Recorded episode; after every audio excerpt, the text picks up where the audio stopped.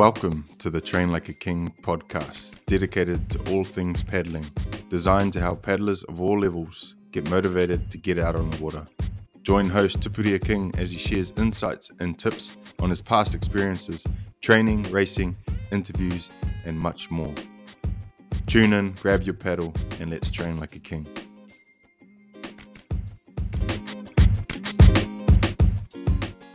So let's talk about the early days. How did I get into wakaama or outrigger canoeing? And how did I end up where I am now? So I was first introduced to paddling by my father, um, along with my three sisters and my mother. Um, we all kind of started at different times, but ultimately we all ended up paddling becoming a Wakaama family. And I started at the age of seven. Um, seven years old is the first time that I picked up a paddle and, and started paddling and joining my sisters. I watched my sisters paddle for a few years prior to that. Um, we we are from the far north, Taitokerau, um, in a place called Broadwood, and we used to train in a place called Pawarenga. Um, my club at the time and my, my, club to this day is Ngā Hoe Horo, which means fast paddlers or fast paddles. And yeah, we first started training on a tidal harbour. So you had to time it right. Otherwise, you'll be walking the canoes back in knee deep mud because when the tide goes out, you know, it just exposes this all of this mud. So um not the easiest place to train, but it was it was a really um important part of the development of Ngā Horo. Um you know, a lot of a lot of top paddlers have come from Ngā Horo and it was one of the earliest clubs, especially in the far north um, one of the earliest clubs to to start in New Zealand. So um, looking back now, you know, there's so many clubs in New Zealand, and it's awesome to see the growth that's that's occurred. So started paddling in Pawarenga, and then later on we moved. The club, part of the club, started training um, closer to town in Kaitaia or at a lake called Lake Ngatu. And you know, in the early days, um, Wakaama was just a summer sport for us.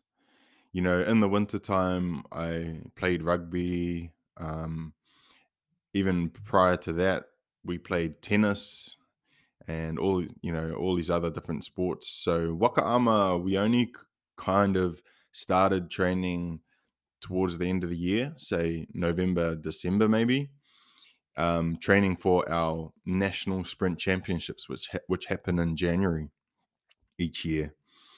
Whereas the rest of the year, I wouldn't really pick up a pedal. Um, yeah, I would be playing rugby and you know focusing on school and and and and those type of things. So those were the early days. Um, and like I said, I grew up watching my two older sisters pedal first because they were the first ones to pedal out of all of us. And it was really awesome because they kind of set the path for me and my twin sister um, and my mother, who started after them.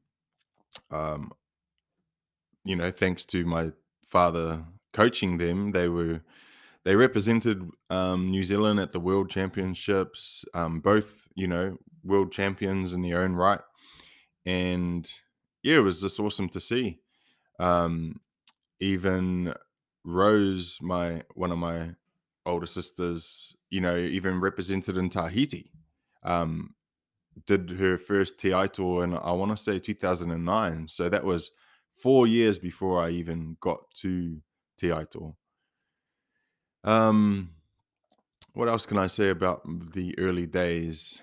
Um, yeah, went to Kaitaia College, Kaitaia College in the far north, like a small town. Um, Broadwood's even smaller, so we kind of our we went from my mother was a teacher, so we kind of went from teacher house to teacher house to teacher house. Probably had four different houses within Kaitaia um, during those, you know, primary school and high school years. Um, I actually started off school um, at Broadwood Area School, and I actually started in an all Māori speaking classroom. So I learned to speak Te Reo Māori at a, at a young age. Um, my class was called Te Puna, and we only spoke Māori, and we um, learned in Māori and, and everything. And then next to us, we had our, at the same school, we had uh, Endeavour, which was the, the Pākehā classroom, um, which I think to this day, I think was always an interesting uh, concept for a school to have two classrooms next to each other, same same age kids. One was fully um, Te Reo Māori immersive, and then one was um, English Pākehā speaking. So, yeah, that's uh, that was a very uh, I think um, Im- important part of my life was being able to learn Te Reo Māori, learn my roots. Um, you know, my on my mother's side, um, Tainui is my iwi, so that's more of the Waikato region. And then on my father's side, Ngāpuhi is my iwi, so north. So a bit of a mix of the north and and uh, in the Waikato region. Um. So yeah, the way that I actually started pedaling, I was up at Lake Ngatu watching my sisters train, and a coach, um, Ron. Uh, she was one of my earliest coaches, and she told me to stand in the water knee deep and gave me a pedal and just told me, you know, take a few strokes. And I did, and that was the the beginning.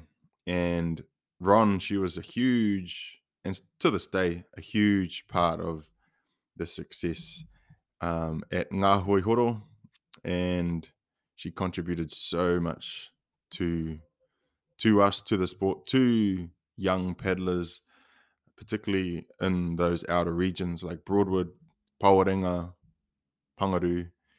You know, picking kids up, um, you know, every afternoon that they could, and driving them hours to to training was that's that's one of the that's one of the hardest jobs in Wakaama is coaching.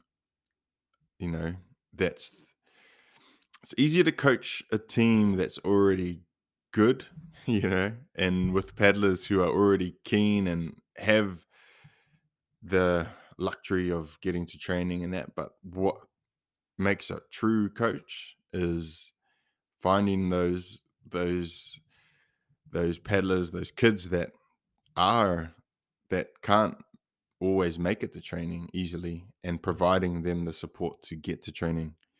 And that was a you know, big ups to Ron, uh, to Bruce, Kinsey, and the likes. And um, so in the early days, I had a lot of people to look up to, including my parents, um, my older sisters, um, a few influential paddlers at the time, Bo Herbert, Maui Kelson, the Herberts on tour. You know, back then we we used to say, "Oh, you know, that's my uncle," even though he might not even be your uncle. but there's just a way of saying, you know, I want to be like them when I'm older. Um, so you know, those those role models really were important and they still are important for the younger paddlers in those far stretched regions that lack the the lack the maybe the equipment the the and the support to get out on the water. So, shout out to any coach, any member of the community that is aiming to do exactly that to grow our sport, to provide rangatahi with with opportunities like wakaama to to pr- improve their life. You know, the lessons learned through paddling uh, forever. So, um, big ups to you. And that brings me to the conclusion of the first episode. So, stay tuned for episode number two, where I dive into my first taste of victory.